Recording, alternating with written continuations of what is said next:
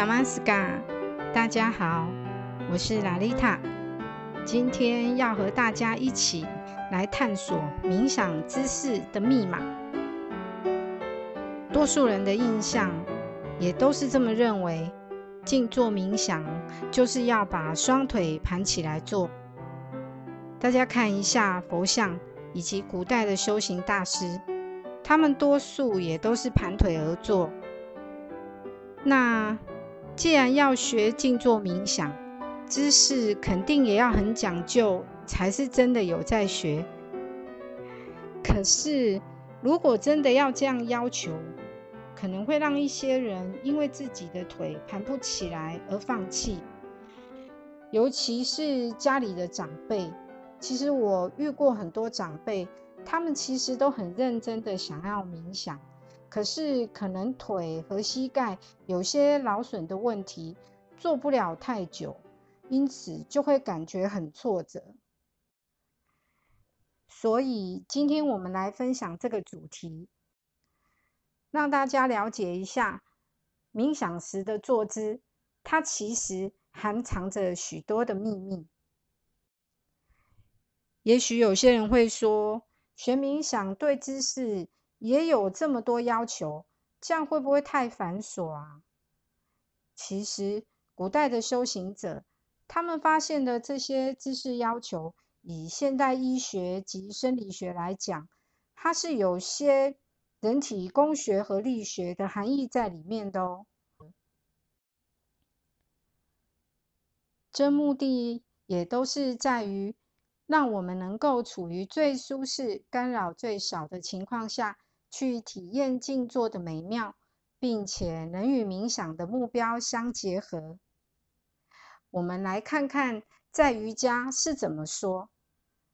哈达瑜伽经的作者在第一章里就讲到，希瓦教导了八十四种体位法，其中最重要的有四个。第一是完美坐式，第二是莲花坐式，第三是狮子式，第四是散贤式。其中完美坐式是最优美、卓越又舒适的式子。那莲花坐式就是一般大家所说的双盘。完美坐式的话，也有称为圣者坐式或者是至善式。它的做法是男生一只脚的脚跟抵住会阴，另外一只脚的脚跟抵住前阴的上方。但是女生的话，就两只脚都不抵住，而是稍微有点离开。而散贤式就是我们常常说的蝴蝶式。大家如果对这四个式子有兴趣，想进一步了解的话，可以参阅哈达瑜伽经。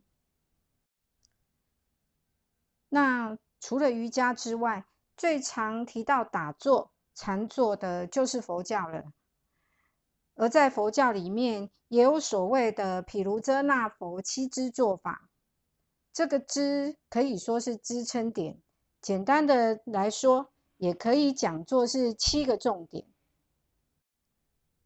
这七支坐法分别是：第一支金刚叠坐，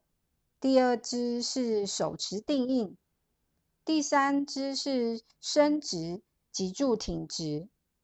第四支是两肩平衡与放开，第五支是微收下颚，自然呼吸，第六支是舌抵上颚，第七支是三分目，眼睛直视前方。那在道家呢，它的坐姿要求也跟前面讲的差不多，但它可能会更专注在呼吸，或者是将意念集中在丹田。综合以上，在我们做冥想引导的时候，一开始我们也多数会把静坐的姿势重点带进来提醒大家，主要的目的也是要让我们有意识的维持一个特定的姿势，以便让我们的身体形成一个能量可以自由流动的管道与空间。接下来我们就细节的部分再跟大家做详细的说明。首先，在坐姿上，大家可以准备舒适的坐垫，配合个人的状况，采用单盘、双盘、散盘，简单的交叉双脚或前后两只脚平放在地板上，甚至坐在椅子上都可以。这盘腿姿势背后的原理，一个是避免身体气能往下，造成能量流失，或者是女性产生崩漏的问题；第二个是有助于生命能收摄，心念集中和专注；第三个是我们想要通过冥想与本源合一，那么从下开始收缩，有助于我们往上提升。这可以搭配万物循环史的概念来跟大家做说明。在宇宙万物产生之前，一切都是合一的状态，也就是完全静止的无极状态。当天心一动，太极生，静止的状态被强烈和持续的创世活动所取代。这就好像西方物理学家所说的，宇宙的起源是来自于大爆炸。原本合一空无的无极状态至上意识产生了造化势能，而经由造化势能越性、变性以及惰性的三种力量运作，开始产生创世纪的活动。先是离开本源的离心力量外显，首先出现的是越性力量主导的我觉，接着是变性力量主导的我执，然后是惰性力量主导的心灵执。这过程当中，宇宙的波动越来越大，往下越来越稠密、沉重、粗钝。接着，固、意、光、气、以太等五大元素产生。渐渐的，万物出现。了解了万物循环史当中这离心的力量、造化势能的运作、惰性、越性、变性三种力量的主导，我们就可以了解，因为这种向下沉重粗钝的力量，使得人类更倾向于忙碌的状态，尤其是大脑总是忙个不停。而当冥想的过程中，我们转向内在，一股向心的力量引领我们再朝向本源。本源的无极状态本来就是静止的，为了达到回归自我的目的，我们需要采用能让头脑和身体静止的冥想姿势，并且在冥想当中尽可能保持同一个坐姿。而盘腿的用意，就是要让这种往下的沉重力量收摄之后再往上提升。但是每个人的骨架、关节和身体状况都不同，如果盘腿姿势会让自己感到不舒服，就不要勉强自己。身体就像是一艘船，帮助我们航向目标，但并不是要抓着这船不放。因此，不要在静坐当中因为坐姿不舒服而影响了集中专注与融入。至于手的姿势，可以只是单纯的双手掌自然张开放在膝盖上，接收大宇宙的恩典，也可以食指、大拇指围扣成一个小圈，掌心朝向上或朝向下，这两种姿势都可以。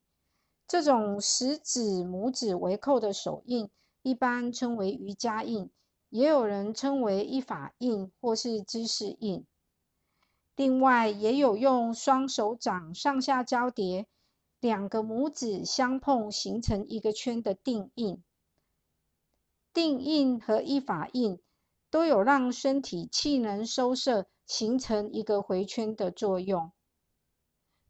瑜伽以及阿育吠陀里面也有配合身体或心绪的状况，用五大元素手印来搭配。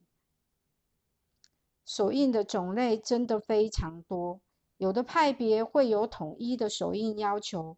但更好的是在融入自发的情况下，内外相应而自动结印。明白各个派别不同做法背后的原理之后，大家可以依照自己的习惯随顺自然就好，不要因此而分心。接着冥想引导词当中，我们会请大家前后左右摇晃一下，找到自己身体的重心。这就像跷跷板或是天平一样，如果不找到一个支撑点，那跷跷板或天平的两边就容易晃来晃去，翘来翘去，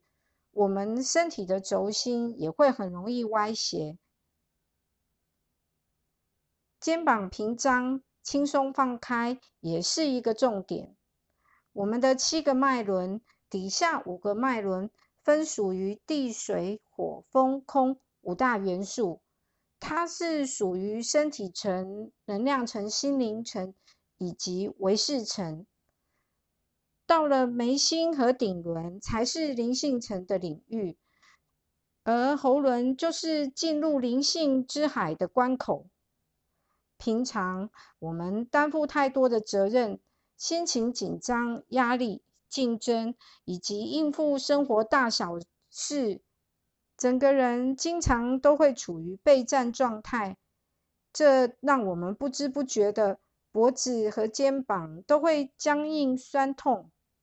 所以松开肩膀，让大宇宙的能量、光与爱可以很自然的在身体流动，是非常重要的。有时候如果觉得不能够放松肩膀的话，可以有意的将肩膀往上提，向耳朵的方向靠近，停留一下之后再让它整个的往下掉，这样子重复几次之后，肩膀就会比较放松。同时我们也会请大家保持脊柱挺直。大家都知道我们的胸腔、腹腔里有整个身体最重要的一些器官，那这些器官它仅仅只是靠着肌肉将它们各自悬吊在一个空间里头，一个位置里头。如果把脊椎挺直，可以让这些器官稳定舒适着在它该在的位置里头。假如我们弯腰驼背的话，你可以想象有些器官可能会受到推挤，或者是舒展活动的空间不足，造成身体能量与气血流动的不顺畅。有位大师还说啊，假如我们冥想的时候坐姿歪斜或是不固定，那神圣的光辉必然会受到阻隔或干扰，我们就无法从恩典当中全面获益。好，那我们今天就先讲到这边。为了让大家听每一段语音的时候不要花太多的时间，剩余的部分呢，我们就下次再跟大家分享。祝福大家一切祥和喜悦。 Namaskar。